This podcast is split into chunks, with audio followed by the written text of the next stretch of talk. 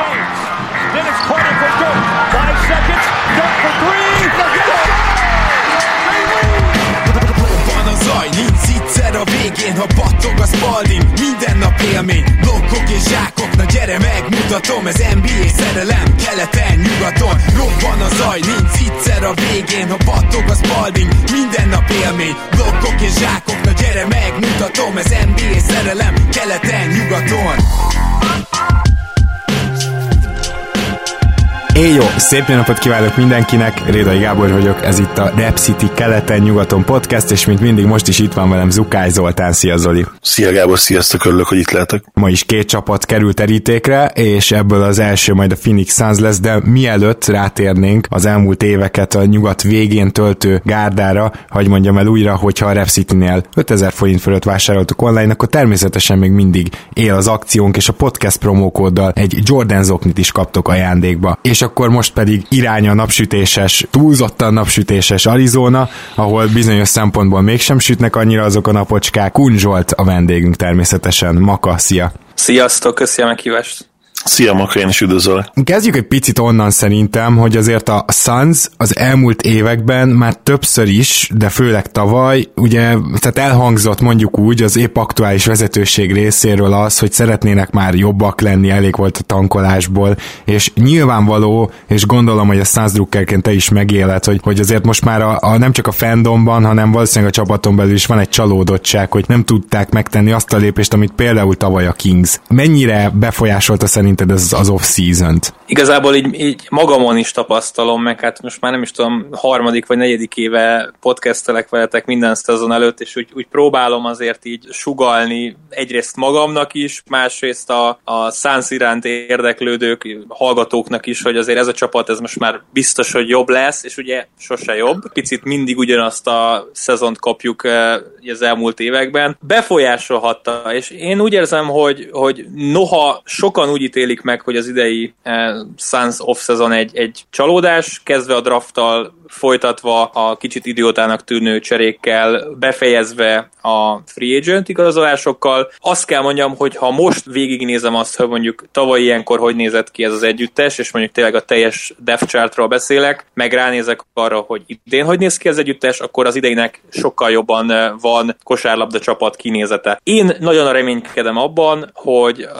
Devin Bookernek és DeAndre Aytonnak a párosa az egy olyan duó lehet, ami hosszú távon sikeres tud lenni nyugaton, és ehhez a duóhoz kell a megfelelő elemeket megkeresnie uh, hát James Jonesnak, és én úgy érzem, hogy ebbe az irányba remek lépést tett azzal a csapat, hogy egyrészt végre kapott egy irányítót, amit hát ugye a tavalyi szezonnak a teljes egészében kerestek, ugye Ricky Rubio személyében, ha egy, nem is egy nagy tripla huszár játékos, de mindenképpen egy játékot jól szervező játékos van, illetve olyan kiegészítőket szereztek, akik a, a csapat sikerét valamelyest előre viszik. Gondolok itt például arra, hogy mondjuk Aiton után be tud szállni egy Aaron Baines, aki mondjuk a kispadnak ad némi védelmi stabilitást, lepattanózást, de beszélhetnék például Frank Kaminskiról vagy Dario Saricról, aki ha a pályán van, akkor szét tudja kicsit húzni a pályát, segítve Booker és Aiton játékát. Hát igen, Zoli gondolom egyet fogunk érteni abban, hogy azért Rubio igazolás az nagyon tetszett mindkettőnknek, és kétségtelen, hogy túl kellett fizetni Rubiót egy picit, de azért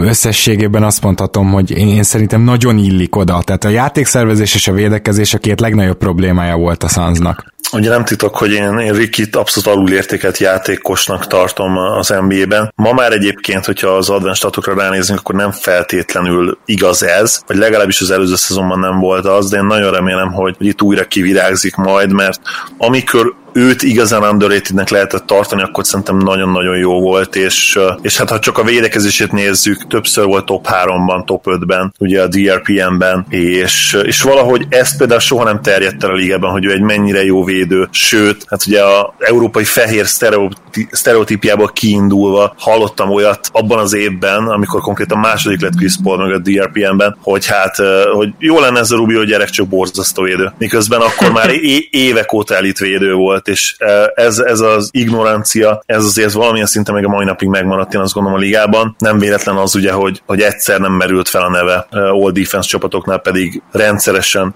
ott kellett volna legyen, ha nem is feltétlenül a csapatban, de legalábbis az esélyesek között. És hát ami a játékszervezést illeti, abban szerencsére azért egyértelműen elismert is, és, és megvan a reputációja, ami szerintem abból a szempontból is jó lehet, hogy Bukernek sem lesz probléma az, hogy azért időnként átadja a labdát Rikinek, és uh, ugye erről beszélgetünk sokat Fed Gábor, és kíváncsi leszek a Maka véleményére is, hogy, hogy én, én Bukert akkor gondolnám a, a legjobb Bukernek, ha, ha valamilyen ötvezetet hozna mondjuk egy Clay Thompson, és, és mondjuk egy, egy Bradley Beal stílusban, tehát hogy nem, ne legyen annyit nála a labda, mint például az előző szezonban volt. Én abszolút értem, hogy ez, hogy ez egy szükség is volt, illetve hogy egy szükséges rossz, úgy fogalmazunk, de nagyon remélem, hogy, hogy erre ráéreznek majd a, mind az edzők, mind pedig ugye a játékosok, hogy, hogy igenis jó lesz az a Sunsnak, hogyha Riki kezében is lesz a labda, és ami még nagyon fontos, az, hogy természetesen Aiton, aki ugye a leg, szerintem a legtehetségesebb és legnagyobb potenciállal rendelkező Sun, és belőle ki kell hozni a maximumot, és szerintem ebben is nagyon nagy szerepe lehet a spanyolnak, és kulcs szerepe lehet benne. Bizony. Hát én annyit uh, csatolnék ehhez hozzá, hogy egyrészt ugye a, a, még a Gábor félmondatára, hogy, hogy túl lett fizetve, hogyha arra gondolok, hogy mondjuk Terry Rozier vagy uh, Corey Joseph milyen pénzeket kapott, akkor én annyira nem érzem ezt túlfizetésnek. Én Igen. inkább egy ilyen... Akkor én... a helyén van, de azért tudnék olyan példát is mondani neked, ami szerint egy picit persze, túl van fizetve. Világos, világos, amikor Demarcus Cousins másfél millióra ír alá, akkor persze túl van fizetve. Szerintem a Zolira pedig annyit csatolnék hozzá, hogy amit mondtál, hogy kevesebbet kéne legyen Booker kezében a labda, tehát amikor Tony Melton és Eli Okobo a, az irányítód, akkor szerintem nincs más választásod, mint sokkal jobban kivenni a részed a játékszervezésből. Ez így, így van, abszolút, igen, igen. És azért azt tegyük hozzá, hogy, hogy nyilván mindenki azt mondja Devin Bookerről, hogy, hogy ő hát elsősorban egy pontjáros, de hogy azért azon a 64 meccsen, amit tavaly pályán töltött, közel 7 gólpaszt kiosztott, és azért mellette jött az a 26 és fél pont, amit átlagolt. Tehát azért nem arról volt szó, hogy tőle örökölni lehetett a labdát, vagy nem volt esetlegesen jó játékszervező, de abban igazat adok, hogy itt elsősorban Rubiónak kell a, a karmesteri pálcát megszereznie. Mellé lehet egy olyan Booker, aki adott esetben izolációs játékokból próbál majd játékot szervezni. Nyilván nem lesz megint 7 gólpassz a Bookernek, úgyhogy Rubio is a pályán lesz, de szerintem, hogyha csak az egy évvel ezelőtti, tehát az a 4,5 vagy 4,7 gólpasszára gondolok, amit kiosztott egy évvel korábban, azt szerintem idén is meg lehet, és én nagyon szeretném azt látni tőle, hogy még hatékonyabb mezőnymutatóval, ugye, hát ugye a triplázása volt, ami egy picit az idei szezonban visszaesett, köszönhetően annak, hogy a, a teljes védelem ráfókuszált. Tehát, hogyha ezek a dolgok egy picit megnőnek. Én nagyon szeretném azt, hogy, hogy így az ötödik évében egy, egy 30 pont körüli játékos legyen, aki mellett van egy stabil irányító, aki mellett van egy nagyon stabil magas ember, és hogyha ez a, a 28-30 pontjához tudna csatlakozni egy 4-5 gólpassz, egy 4-5 lepattanóval, akkor azért úgy kell róla beszélni, mint, mint egy elit játékos, ahova szerintem a, a szintet meg kéne lépnie idén. Igen, félig el is mondtad, amit akartam, de én is úgy éreztem, hogy például a tripla százalék nagyban köszönhető egyrészt annak, hogy ugye gyakorlatilag csak rá kellett fókuszálni, de másrészt annak is, hogy sokkal több pullapot engedett el tekintve, hogy sokkal többet volt nála a labda, azért, hogyha Rikivel tud többet offból játszani, ennek a gyereknek nincsen rossz keze. Láttunk már tőle elit tripla szezont. Igen, a, a másik dolog pedig az, hogy ugye a Sunsnak a, szezon első fele volt a, a katasztrofális szintjén, ugye még talán az első héten mutattak életjeleket, hogy itt talán valamilyen fejlődés látható, és sokan elfelejtik azt, hogy miután Kelly Ubré megérkezett ebbe a csapatba, a Sunsnak voltak ilyen, ilyen hát nem is 50%-os hónapjai, de hogy legalábbis azért voltak olyan hetek, amikor nagyon úgy látszott, hogy vagy nyernek, vagy nagyon szoros körülmények között kapnak ki. És, és az, egy, az egy teljesen máshogy kinéző együttes volt, miután Kelly Ubré is megérkezett, hozott magával egyfajta szveget, egyfajta vagányságot, ami tökre ráragadt a csapattársakra, és hogyha ez megmaradna, és ezért is örültem egyébként nagyon, hogy végül is sikerült Ubréval megegyezni, hogyha ez a fajta stílus, amit ezek a srácok, ugye ez a Valley Boys becenévre keresztelt srácok hoznának a következő szezonban is, akkor ha nem is a rájátszásról, de valami olyasmiről lehetne beszélgetni, mint amit a Kings képviselt tavaly.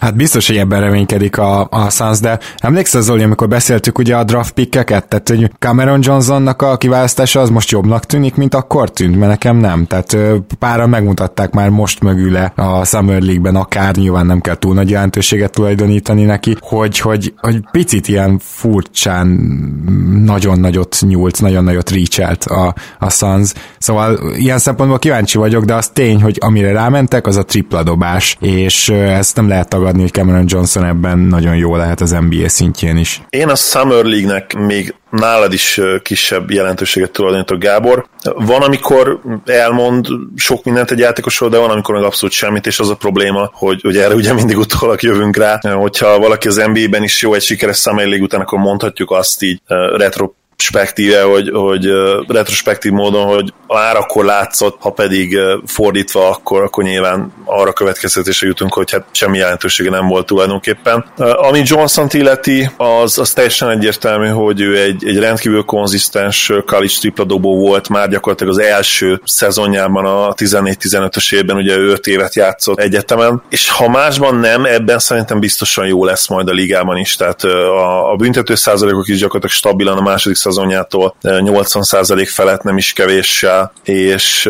és szerintem nem is fognak mást elvárni tőle, mint az, hogy amikor, ha és amikor ugye rotációban bedobálja triplát. Úgyhogy az teljesen egyértelmű, hogy, hogy Saric lesz, én, én legalábbis úgy gondolom, hogy Saric lesz a kezdő. Az ő triplázása az ugye eléggé inkonzisztens volt a múltban, de neki is volt egy-két nagyon jó szezonja most már, és kicsit lapos a dobása, de, de azért általában sikeres ezen a téren az utóbbi utóbbi időben. Kivétel volt ezzel, hozzáteszem, ez a, ez a minnesota fél év, úgyhogy én, én benne azért nagyon bízok, nyilván az upside az nem túl magasan van, de nagyon-nagyon intelligens játékos, és szerintem Rickyvel együtt, és, és mellett is egy nagyon jó fit lesz, mert ő majd le tudja játszani ezeket a kicsi játékokat ilyen Draymond Green-szerűen, és Aiton ebből hihetetlen nagy hasznot fog húzni, én azt gondolom. És akkor és ezzel ha... azt is mondod, hogy Cameron Johnson te négyesként látod, Szaris cseréjeként? Hát én mindenképp négyesként látom, igen, ugye ő, ő 6 láb 9, tehát 206 centi, a, a, ez gyakorlatilag a mai ligában egy prototípikus előcsatár magasság, és, és igen,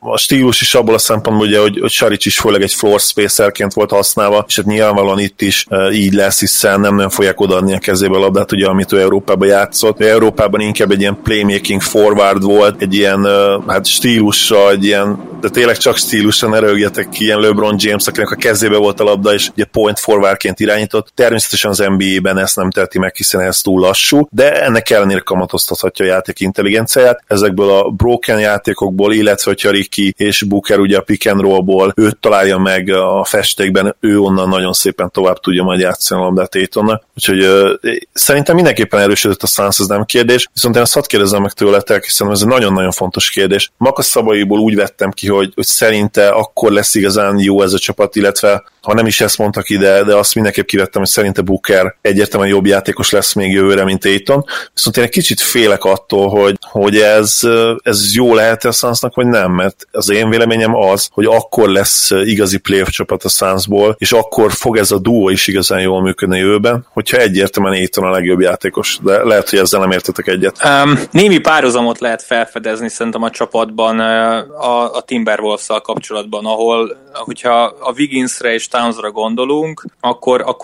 szerintem össze lehet vetni Bookerrel és Aitonnal, hogy ugye ott is úgy alakult, vagy most már azért kicsit tisztában úgy látszik, hogy, hogy Carl Anthony Towns a vezéregyéniség. Én egy másik csapatot hoznék példának, és akkor kérdésedre egy kérdéssel válaszolnék, hogyha Donovan Mitchell-t és Devin Bookert kicserélnéd, a, a, a Jazz és a Suns így megcserélni, akkor szerinted a, a Suns jobb lenne, illetve a Jazz gyengülne? Fú, ez egy nagyon jó kérdés.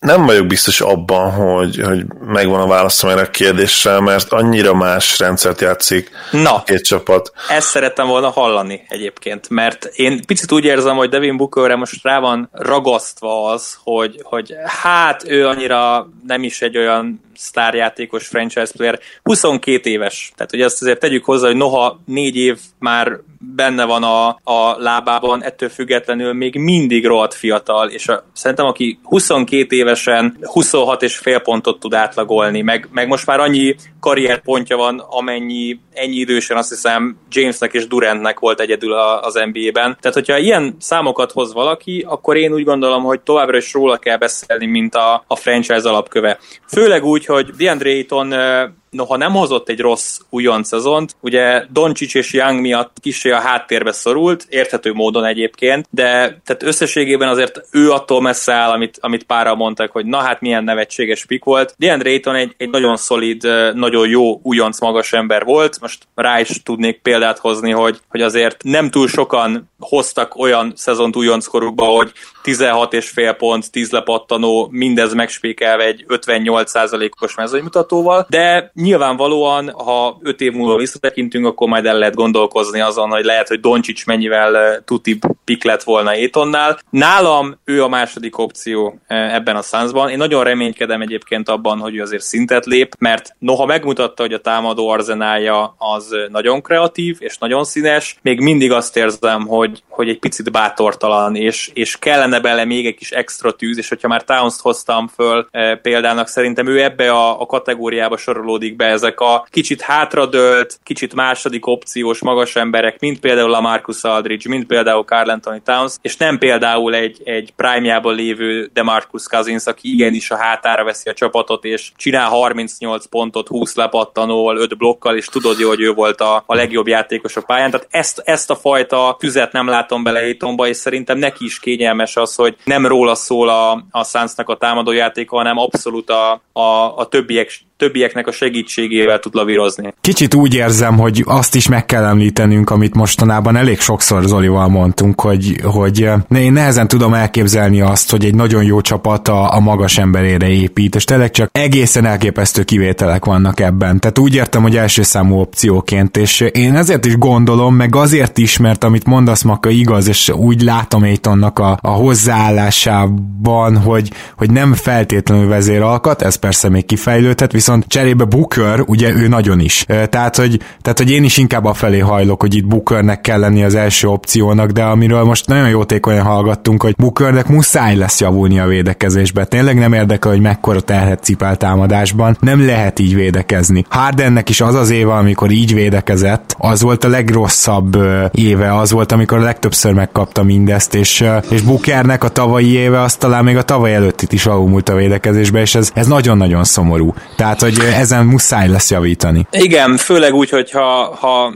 tényleg a Saric Éton páros fogja majd a palánkokat őrizni, akik együtt átlagoltak összesen egy darab blokkot a tavalyi szezonban, akkor, akkor lehet, hogy problémák lesznek. Szerencsére azért Bookernek, ugye Rubióról már beszéltünk, hogy mennyire jó védő. Michael Bridges-t, vagy Michael Bridges-t mindenképpen meg kell említeni, aki, aki a prototípus 3D játékosként egészen fantasztikus újoncot hozott le, és aki azt hiszem vezette az újoncok között a, egyrészt a labdaszerzések mutatóját, másrészt az egész NBA-t nézve elitben volt a, a nem labdaszerzés, de az a belepiszkálás mutatóba, amikor beleérsz az ellenfél támadása során a labdába. Tény, hogy Bookernek fejlődnie kell, tény, hogy sokszor nem is azzal van a, a probléma, hogy, hogy megverik, hanem lehet, hogy kicsit az akarat is hiányzik nála, és sokkal inkább a, az erejét azt a támadásra tartogatja. Remélhetőleg azért Étonnál is látunk majd fejlődést, mert azért a pick and roll védekezésben most már ő is úgy néz ki, hogy a, az alap dolgokat kezdi felvenni, úgyhogy én ebben reménykedek, hogy, hogy azért, hogyha Rubio, Bridges és Aiton tud egy, egy pluszos védekezést felmutatni, akkor Bookernél a, a védekezés az, az háttérbe szorítható, és nem lesz annyira feltűnő. Abszolút kielégítő válaszokat kaptam tőletek, még annyit az Aiton Booker témához hozzáfűznék, hogy a számomra is teljesen egyértelmű, hogy az első számú opció, első számú scoring opció az, az Booker kell, hogy legyen, és ő is lesz. Viszont én el tudok képzelni olyan szenáriót, hogy, hogy Aiton ennek ellenére egyértelműen a, a csapat legjobb játékosa, úgyis, hogy, hogy akár 6-7 ponttal kevesebbet szerez meccsenként. Meglátjuk, hogy hogyan tud előrelépni védekezésben, mert nála ez lesz a kulcs nyilvánvalóan. Szerintem ezen a fronten is nagyon nagy potenciál van benne, és és az újon szezonjában is egyébként volt egy egyértelmű változás, és, és nem emlékszem pontosan, hogy melyik hónapban talán ebbe tudsz segíteni Maka, de amikor ott egyetlen elindult valami, és onnantól kezdve lényegesen jobb volt ezen a fronton. Héton. Hát ez talán, ez talán akkor következett be, amikor Booker megsérült, és, és rá volt kényszerülve igazából a Suns, hogy, hogy támadásban masszívan előre lépjen, mert hát amikor néztünk körül, hogy, hogy akkor ki fogja itt a pontokat dobni, akkor muszáj volt, hogy, hogy rámutassa először. De én mondom, az alapszakasz első pár hónapjában én vártam tőle, hogy na majd akkor jön egy 35 pontos meccs, na majd most lesz egy olyan meccse, hogy, hogy 15 mezőny kosarat bevág, és a fő probléma nála nem is az, hogy, hogy mezőnyből jó dolgozik, az, hogy nagyon-nagyon ritkán kerül a vonalra. És, és Étonnak a, a, a védekezéséről beszéltünk, ez a, a másik kulcs dolog, hogy egy 1 per 1-es magas emberként nem lehet azt megcsinálni, hogy nem dobsz meccsenként legalább három büntetőt, ugye 2,7 büntetőt átlagolt meccsenként. Ezt a számot föl kell vinni 5-6 büntetőre Aitonnak, hogy, hogy igazán sikeres és eredményes magas ember legyen. Igen, és erről beszéltünk is egyébként a podcastben többször is, én meg is néztem így a, gyorsan a 10-15 legkomolyabb magas ember Hall of Famer-t így a múltból, és kivétel nélkül, ugye a legalacsonyabb szám az pont ez volt, amit mondtál, az 5-6, ha jól emlékszem, talán az Duncan volt, és kivétel nélkül igazából ilyen, ilyen 6, szinte kivétel nélkül 6-7, akár 8-9-nél is voltak, e, és ebből a szempontból valóban kicsit ilyen outlier Aiton, és hát remélhetőleg ezen dolgozni fog, mert uh, egyszerűen ezt nem kerülheti meg, tehát erre neki szüksége van ahhoz, hogy ő igazán elit lehessen. Két kérdésem van még. Az egyik az, hogy ki lesz a csere irányító, mert ugye draftoltátok Ty Jerome-ot, aki elvileg tud dobni, ezt megszereztétek Javon Cartert, aki marha jó védő, és ott van még Okobo tavalyról, aki egyelőre semmibe se jó. Ebből majd lesz egy verseny, vagy, vagy te mit látsz, Maka? Igen, tehát ugye érdekes a szituáció, tehát tekint vagy a tavaly egyetlen irányító se volt, most a Def Charton van 4-5, ugye még Tyler Johnsonról nem is beszéltünk, akit ugye a Heatből csaklizott el a Suns, és rengeteg meccsen, amikor még nem sérült meg, akkor ő volt a hátvédtársa Bookernek. Én abban reménykedem, hogy igazából Ty Jerome be lesz rotálva, ugye Carterről neked voltak nagyon pozitív véleményeid, és, és, és kardoskodtál mellette, hogy ő egy nagyon jó csere hátvédje lehet a Sunsnak. Ha azt veszem, hogy valószínűleg Tyler Johnson-t is be kéne rotálni a csapatba, akkor, akkor tényleg nehézkes lesz majd itt elosztani a perceket, úgyhogy ebből a, a Carter Jerome kettősből Okobót aztán végképp nem idevéve feltételezem azt, hogy az egyik ki fog hullani majd, és, és nem nagyon fog pályára kerülni. Úgyhogy a csere irányító posztra én egyelőre azt mondanám, hogy Ty Jerome, kiegészítve egy kis, egy kis Tyler Johnsonnal, és kiegészítve azzal, hogy lehet, hogy lesznek olyan percek, hogy Booker uh, irányít majd, és hát a Cartertől pedig igazából nem tudom, hogy mit tudok várni, vagy hogy tud ide bekerülni, ez majd valószínűleg így az edzőtáborra minden után fog majd egy kicsit letisztulni. És a másik kérdésnél pedig Zoli válaszára is nagyon kíváncsi leszek, de hogy mekkora csalódás volt neked az, hogy Kokoskov bár gyakorlatilag átszervezte a csapat játékát, nem tudott egy, egy percet sem előrelépni a csapattal összes összességébe, és ha külön megnézzük támadásra, védekezésre, ebbe az a durva, hogy úgy sem, pedig például assistban a liga hátuljáról a liga közepéig feljöttetek. Tehát, hogy hiába, hogy tök máshogy játszottatok ugyanolyan eredménytelenül, hát mi volt a gond Kokoskovval, és mit vársz az új egyzőtöktől? Kokoskov azt a fő probléma az volt, hogy nem nyerte el a játékosok tiszteletét. Ez, ez, ez igazából én nem tudom, hogy ez hogy működik, tehát ezt tényleg látni kéne, de vannak edzők, akikről pontosan tudtam, amikor kilettek lettek nevezve, ilyen volt például Earl Watson, vagy még kicsit régebről ilyen volt például Terry Porter, hogy egyszerűen tudtam jól, hogy, hogy a játékosok nem fogják feltétlenül tisztelni. Monty Williamsről összességében nekem pozitív véleményem van. Én egyébként ilyen nagyon-nagyon vicces módon így annak szurkoltam, hogy, hogy mivel Monty Williams elképesztő jó kapcsolatot ápol Kevin durant hogy valahogy akár, hogy majd oda tudja csábítani, nyilván ez egy ilyen eh, gyertyagyújtós álom volt a részemről, de hogy azért így, így vicces volt ebbe belegondolni. Szóval amikor ő ugye vezetőedző volt, akkor szerintem ő jól muzsikált, és ő egy, egy olyan edző, aki, aki tudom jól, hogy meg tudja értetni magát a játékosaival, játékos fejl is tud gondolkozni, és a nyilatkozatai alapján én úgy érzem, hogy az ő keze nagyon-nagyon masszívan benne van abban a csapatépítésben, amit egyébként James Jones elkezdett ebben az off-szezonban. az, hogy, hogy nyilván minden edzőnek, aki, akit egy év után menesztenek, az, az csalódásnak számít. Reménykedtem abban, hogy Kokoskov lesz a, a megváltó, és ő lesz az, aki majd elindít valami olyan franchise-szerűséget, akik hosszú éven át a rájátszásba tudnak majd lenni, meg bejutni. Hát most a következő remény az Monty Williams, és, és remélhetőleg a, a fiatalok fejlődnek annyit, hogy most már tényleg, ha nem is a rájátszás, mert az, az nem kell, hogy cél legyen, de hogy egy lépés a rájátszás felé, egy, egy, egy olyan lépés, amit mondjuk a Kings megmutatott tavaly. Én ugye kitvíteltem poénból aranyosság kedvéért, hogy a Pacific Divízióból öt darab csapat is be fog jutni majd az idei rájátszásba, nyilván sok esély erre nincsen nyugaton, de hogyha tényleg ott lennénk, hogy, hogy egy pozitív mérleget, vagy legalábbis egy ilyen 35-40 győzelmet össze tudna hozni a Suns, akkor én azt már eredményes szezonként fognám fel. Számomra egyetemen csalódás volt Kokoska, ugye én hát nagyon nagy fan lettem már igazából a jazz időkből, aztán nyilván az EB-n, EB alatt is, de ha és amennyiben igaz is, nyilván miért lenne igaz, ugye ezt mutatta a melléket ábra is, amit Maka mondott, hogy, hogy nem fogadta el egyszerűen csapat, akkor viszont teljesen érthető, tehát lehet ő az edzők atya úristene is, lehet, lehet ő a világ legjobb edzője konkrétan, hogyha a csapat nem fog egy, akkor tök mindegy, hogy milyen képességei vannak, hogy, hogy milyen játékokat hív, úgyhogy hát ő ugye azóta ő visszament a, a segédedzői státuszba, és most már ugye a Kingsnél van megint, Számomra ez tényleg nagy csalódás volt, de, de megint, hogyha, hogyha tényleg nem kaptam meg a bizalmat a csapattól, akkor, akkor igazából veszett fejszennyele volt már az elejétől fogva. És te mersz olyat tippelni, mint Maka, hogy akár győzelmekben, mert mint győzelmekben én is merek tippelni, a helyezésben nem merek tippelni, mert nem, nem látom nyugat végét, de, de azt, azt én... elmerem mondani, hogy most azért nem ilyen 20 győzelmes csapatnak tűnik ez a Suns. Én most ilyen 30 alá, 30 köré lőném be. Én mert tavaly is ugye abszolút abszolút fejlődést vártam, nem csak Okoskov miatt, hanem Aiton miatt is, illetve Bookertől is szintlépést vártam, ami valamennyire meg is történt, de szerintem benne még nagyon sok van, és, és el tudom képzelni azt, hogy jövőre Devin Booker egy, egy egyértelműen fejlődött. Azt is el tudom képzelni, hogy jövőre Devin Booker kevesebb pontot átlagol, de egy sokkal jobb játékosként fog majd, majd megjelenni a szezonban, és, és tartani is tudja majd ezt a szintet. Én azt gondolom, hogy, hogy meglepetés lesz, hogy mennyire jó Riki mellett, és a spanyol miatt is, meg Saric miatt is, akik ugye nem, nem feltétlenül ilyen világ megváltók, de, de nagyon-nagyon jó roleplayerek.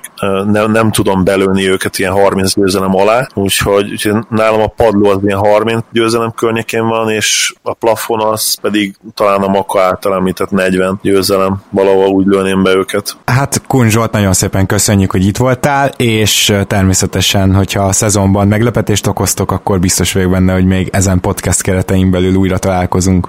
Köszönöm szépen a meghívást, és reménykedem benne, hogy akkor találkozni fogunk. Én a, most, hogyha végignézem a nyugati csapatokat, akkor azért nagyon szeretném, hogy mondjuk a, a Grizzlies Thunder párost mindenképpen, de hogy így valahogy így a, a Timberwolves Mavericks szintjén legyen ez a csapat, és, és úgy lehessen róluk beszélni, hogy még egy-két hónappal az alapszakasz vége előtt van esélyük bejutni. Hát akkor hajrá! Ehhez tényleg csak ennyit tudok mondani, és köszi szépen, hogy itt voltál. Köszi szépen, sziasztok srácok! Én is köszönöm, hogy elfogadtad a meghívást, Marka, szia! Mi pedig gurulunk tovább a következő csapatunk az Indiana Pacers. És természetesen az Indiana Pacersnél ki más is lehetne a vendégünk, mint az ős Indiana Drucker Ertler Zsolt, aki, ha jól tudom, tervezte is, hogy kimegy végre meccsre, nem tudom, hogy összejött-e, de mindjárt megmondja. Szia Zsolti! Sziasztok újra itt! Terveztem, de hát sajnos ez most se fog összejönni idén se, illetve hát most már ebben a szezonban nem. Mindig tervben, majd egyszer összejön. Társakat kéne találnom hozzá. Szia Zsolt, én is üdvözlök. És azt is reméljük természetesen, hogy lesz jelentkező.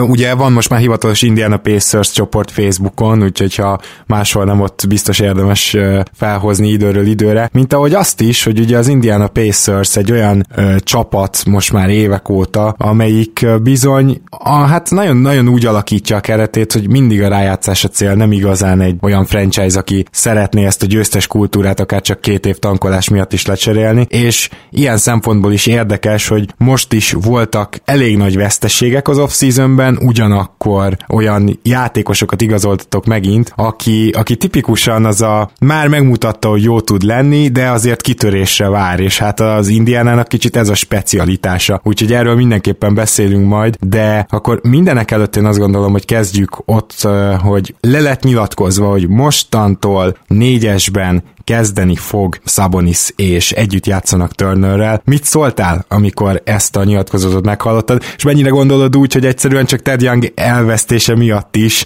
egy ilyen kényszer nyilatkozat ez? Nagyon meglepődtem, illetve én kettős érzés volt benne, mert az első az, hogy mivel lenyilatkozták, hogy játszani fog, ezért valószínűleg nem fogjuk elcserélni. Ugye mindenki ettől félt, nagyon sok uh, fórumot olvastam, hogy ő az egyik olyan játékos, akiért tényleg értéket kaphatunk. Viszont ugye a vezetőség meg lenyilatkozta azt, hogy Turner, Dipo és uh, Domas együtt fog maradni mindenképpen. Viszont ugye Domas meg annál jobb, hogy a cserepadon üljön, és egy idő után ő is eljutott volna valószínűleg odáig, hogy hát ő azért kezdeni szeretne. Hát így ez lesz a megoldás, nem tudom. Folyamatosan azon, azon gondolkodok, de tényleg szinte napi szinten, amikor így valahogy a csapattal kapcsolatban híreket olvasok, hogy ő egy atletikus négyest hogyan fog megfogni. Egyszerűen fogalmam sincs, és nem, nem, nem, tudom, nem tudom elképzelni, hogy hogyan fog kinézni a pályán. Zoli, ugye nekünk is voltak ezzel kapcsolatban aggodalmaink, ha bár mindig hozzátettük, hogy azért relatíve jól tudja mozgatni a lábát, de ugye a mai négyesek, hát az már egyáltalán nem a régi négyes kategória. Mm, ez így van, viszont neki nem kötelező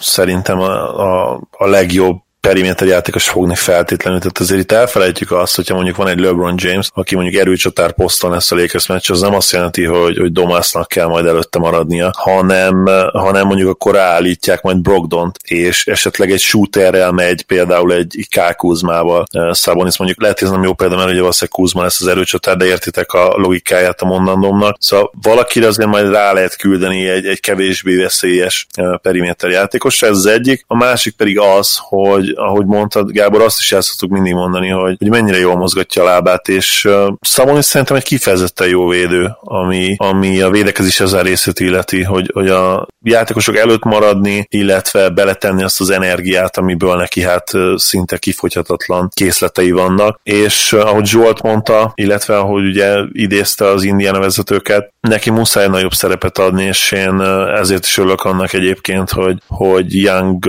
végül másik csapat mellett döntött, mert nekem meggyőződésem, hogy, hogy Sabonis egy nagyon-nagyon jó szezon fog lehozni. Nem biztos, hogy ez egy borderline all-star szezon lesz, de engem azt se lepne meg, hogyha ő ilyen 18-11-et átlagolna Turner mellett, mondjuk egy ilyen 35-36 os triplázással, az, az teljesen egyértelmű, hogy, hogy ő több, mint egy kiegészítő játékos, az advanced statjai egészen szenzációsak voltak tavaly, per 36 statjai még annál is brutálisabbak, és én abszolút azt várom, hogy ez kijöjjön a következő évben. Mindig a David Lee comparison hozom fel, a David Lee összehasonlítást. Neki volt kettő darab 20-10-es szezonja, és ami ugye kettő darab All-Star uh, részvételt ért. Uh, lehet, hogy az egyik őrült tippem az lesz, hogy Sabonis jövőre már All-Star. Ugye keleten talán nem is annyira lehetetlen, hogyha ő is le tudja hozni ezt a 20-10-es David Lee-szerű szezon természetesen.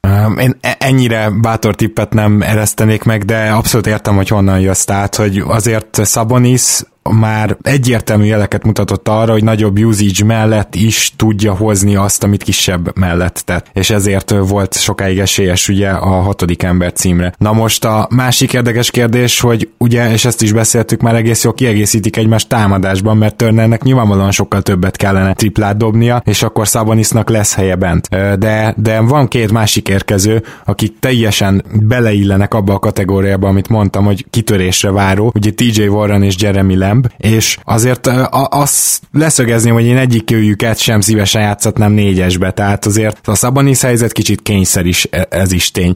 Valószínűleg Lamb kettesben kezdeni fog, még Oladipo vissza nem jön, és akkor ez egy kettes-hármas rotáció lesz. Egyébként mind a kettőt körülbelül hármasnak tartom most az NBA-ben. Na most szerinted az Indiana és az indiánai játékos fejlesztők, akik nagyon-nagyon jó munkát végeztek az elmúlt években, ebből a két srácból is ki tudják hozni, ami még bennük van? Mit gondol Zsolt? Nekem legnagyobb félelmem az, most egy kicsit lambot hagynám, hogy ugye jött Brogdon, aki sérülésből jött szinte. A playoff utolsó meccsére vissza tudott térni, de sérülésből jött. Ugye Deepo sérült, ki tudja milyen állapotban jön vissza, és akkor itt ide kapcsolom be TJ warren ki a fél szezont kihagyta. És nekem egy kicsit ez a félelmem, hogy ha mindenki százszerzékos lesz, akkor, akkor Warren is olyan szintet tud lépni szerintem, hogy stabil kezdő lesz 5 évig, vagy nem, nem néztem, megmondom ezt, hogy hány évet kapott, de ő folyamatosan ott lesz a csapat legjobb játékosai közül, vagy között. Uh-huh. Igen, csak ilyenkor ott van az a de, ugye? Igen, ott van a de. Próbáltam utána járni, hogy neki milyen sérülése lehetett, de az összes uh, fórumon csak azt írták, hogy a következő meccset kihagyja, a következő meccset kihagyja. Ugye boka sérülése volt, és így szépen letelt a szezon, semmilyen update nem érkezett arról, hogy ő milyen állapotban van. Hm. Akkor mondhatjuk azt, hogy ö, igazából attól félted leginkább a csapatot, hogy ez, ez a szezon ez arra fog elmenni, hogy rájöjjetek, hogy ki az, aki hosszú távon használható és nem sérülékeny, mert ugye Brogdonnal kapcsolatban is, akiről még ö, akarok beszélni természetesen, ö, teljesen hasonló a, hogy is mondjam, csak az NBA körüli hírek, meg pletykák alapján az elvárás, hogy lehet, hogy a Bax azért is engedte el, mert úgy gondolják, hogy az a sérülés az veszélyes és krónikus. Hát igen, sajnos ez is benne van, könnyen lehet, bár az ő sérülésének is utána olvastam, az annyira nem, nem egy veszélyes sérülés, viszont nehezen gyógyul, és eléggé fájdalmas. Viszont egész jól nézett ki már az utolsó meccseken, tehát azért tőle annyira nem félek, viszont Warren és Depot-nak a, a, a igen, hogy az új, hülye hangos, az új száz százalékuk az hol lesz. Uh-huh. Zoli, te mit gondolsz, hogy Oladipónál, illetve Warrennél, illetve Brogdonnál mennyire reális ebben az évben azt várni, hogy így jó évük lesz, miközben például Oladipo ugye valószínűleg decemberig vissza se tér, de lehet, hogy csak januárban.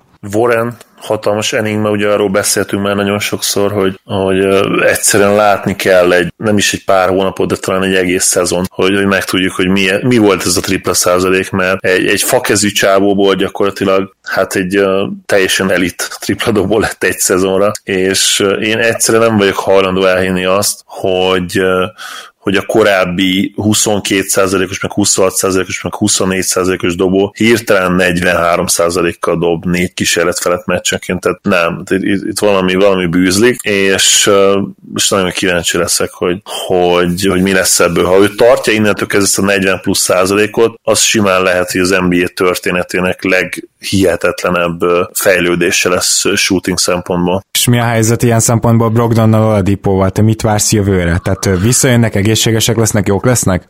Nyilván ez mindig, mindig kérdéses és nehézkes. Oladipo nagyon-nagyon komolyan veszi a rehabot, gyakorlatilag a top 10-ben van a ligában, ami a munkamorát illeti, biztos vagyok benne, hogy betartja maximálisan az orvosai utasítását, és elvileg olyan a sérülése, hogy, hogy nem feltétlenül kellene, hogy maradandó nyoma legyen. Ahogy mondta Zsolt, Brogdon sérülése egy nagyon picit másabb a szempontból, hogy az, az lehet ilyen krónikusabb probléma is, illetve krónikus probléma, de, de ő is azért még elég fiatal, bár ugye, ha fejére nézünk meg, meg hogy egyébként, ha belegondolunk abba, hogy hány évesen lett draftol, akkor nem feltétlenül gondolnánk, de azért mindig csak 27 27 éves, azt hiszem idősebb egyébként Oladiponnal, ami nagyon-nagyon vicces már önmagában. Én, én azt gondolom, hogy és remélem nyilván, hogy, hogy mind a ketten egészségesek lesznek, mert akkor ez a Pacers, hát akár meglepetés is okozhat azzal, hogy talán oda is érhet a harmadik hely környékére, amit ugye nem feltétlenül néznénk ki belőlük így előzetesen, bár tény, hogy most igazából két elit csapat van, úgy néz ki keleten, ugye a Bucks és a, és a Sixers. Igen,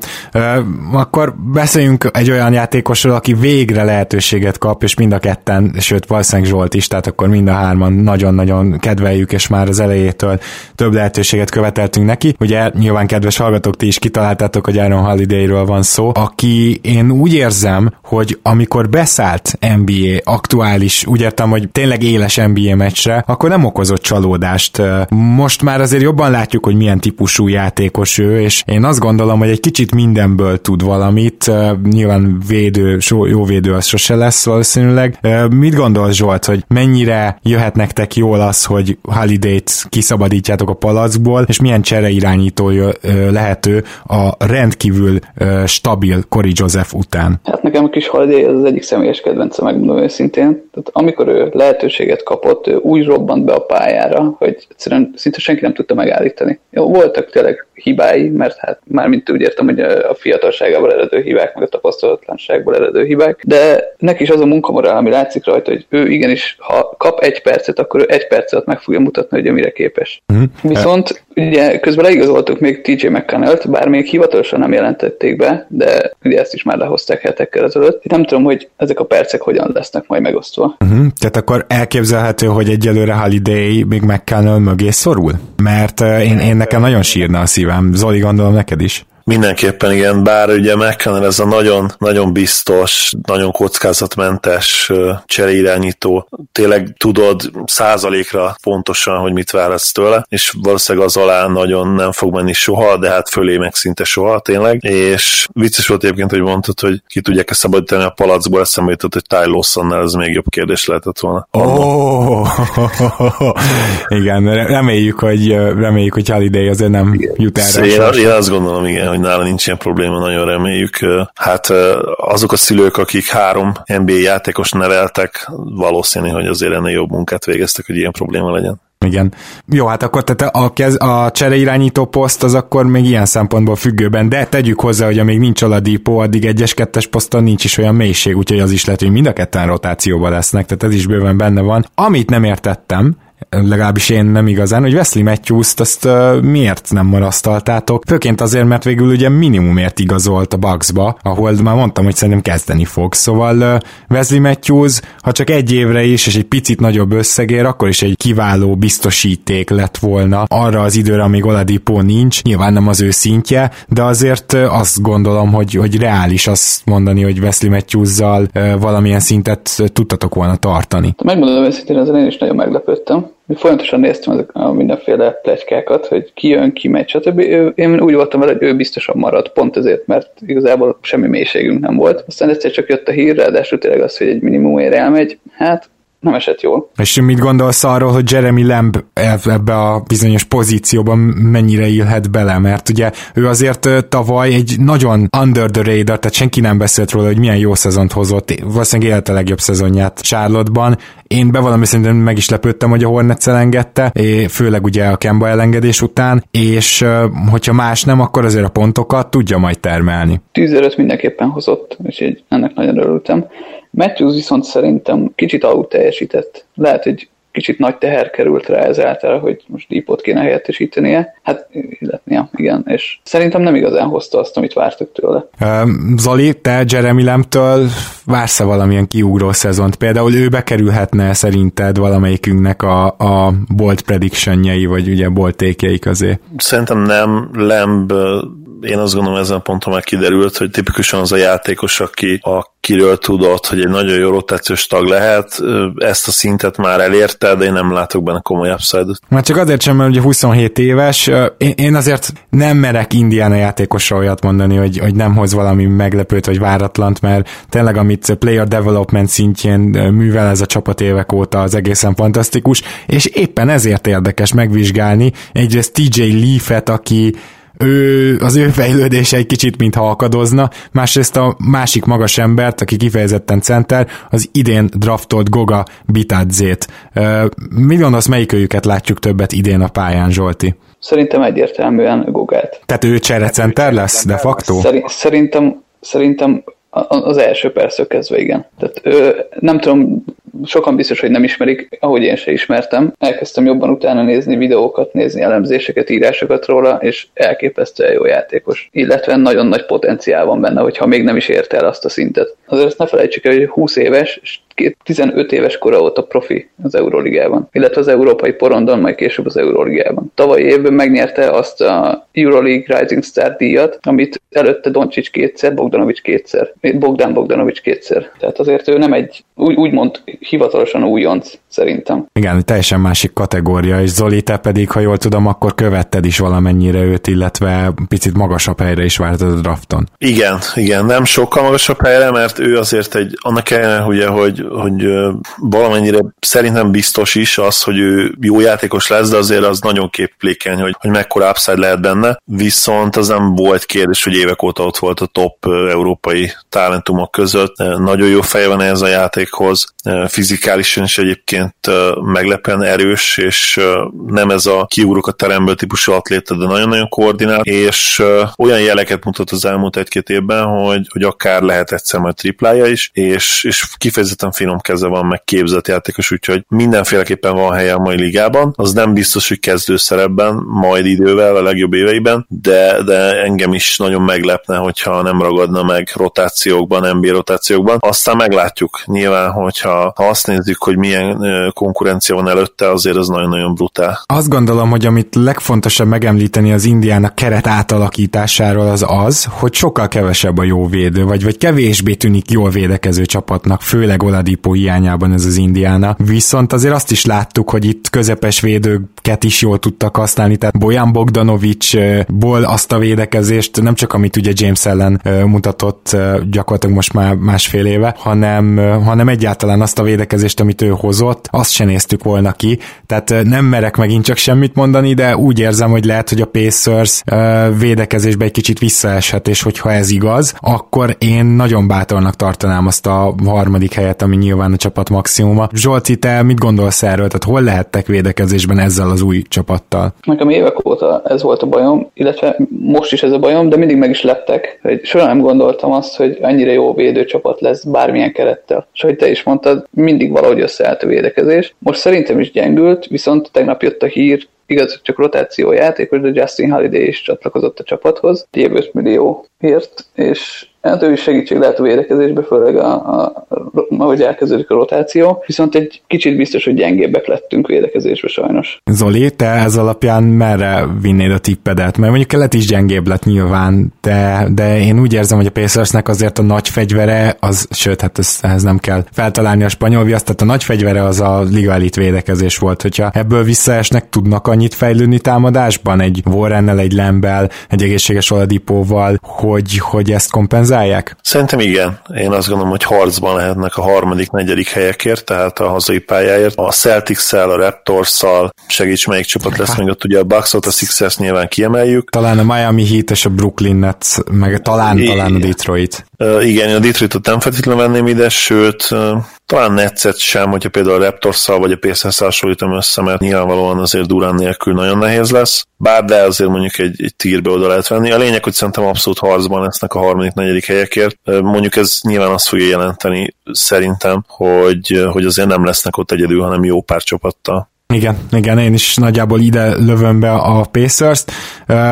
Zsolti, te mivel lennél elégedett a következő szezonban? Kicsit még visszatérnek erre a keletre, és akkor onnan kötném ide, hogy mire lennék elégedett. Egy picit még úgy érzem, hogy ez a keret nem alakult ki. Nem a játékosok miatt, hanem nem látom most a pályán őket egyelőre, hogy, hogy hogyan, hogyan tudnak majd együtt játszani. Hogyha ha sikerül tényleg a, a rotációt is, illetve a helyeket is rendesen betölteni a pályán, mármint azokat a szerepeket, amiket a játékosoknak szánnak, akkor ugyanúgy egy ilyen harmadiktól az ötödik helyig ha nem, akkor, akkor inkább egy ilyen hatodik és negyedik helyre tippelném őket. Uh-huh. Jó, hát uh, szerintem ez egy nagyon reális kép, főleg egy szurkolótól, úgyhogy már csak ezért is nagyon szépen köszönöm, hogy ma is itt voltál velünk, mint ahogy az elmúlt években is minden nyáron. Én is köszönöm a lehetőséget. Én is köszönöm, hogy itt voltál velünk, Zsolt. És hát akkor uh, Zoli, neked is köszönöm, hogy a mai két csapatnál is velem tartottál, velünk tartottál, és természetesen hamarosan jövünk újabb gárdákkal. Örülök, hogy itt lettem. Szia Gábor, sziasztok! Kedves hallgatók, köszönjük, hogy hallgattok minket, azt is, hogyha támogattok minket akár egy fagyi árával havonta Patreonon, ez a patreon.com per keleten-nyugaton, szóval csekkoljátok, hogyha még nem tettétek, és minden jót hamarosan jövünk. Sziasztok!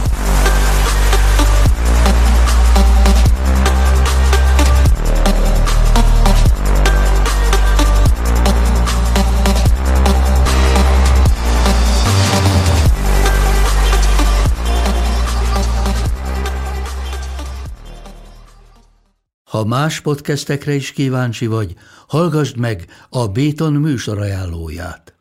El tudod képzelni, hogy a podcastet, amit éppen most hallgattál, fél év múlva már a mesterséges intelligencia generálja? Mi sem. De ha érdekel, eljött már a gépek lázadása. Hallgass bele az Embertelen podcastbe. Orsós Lajos vagyok, a műsor házigazdája. Egyelőre még élőben. Egyelőre. Fedezzük fel együtt, hogyan ismerkedik, randizik, mesél és vitatkozik Betty és Péter, két teljesen mesterséges intelligencia. Lajos, a podcast címét mond még egyszer, Léci. Oké. Okay. Embertelen podcast. Ez a műsor a Béton közösség tagja.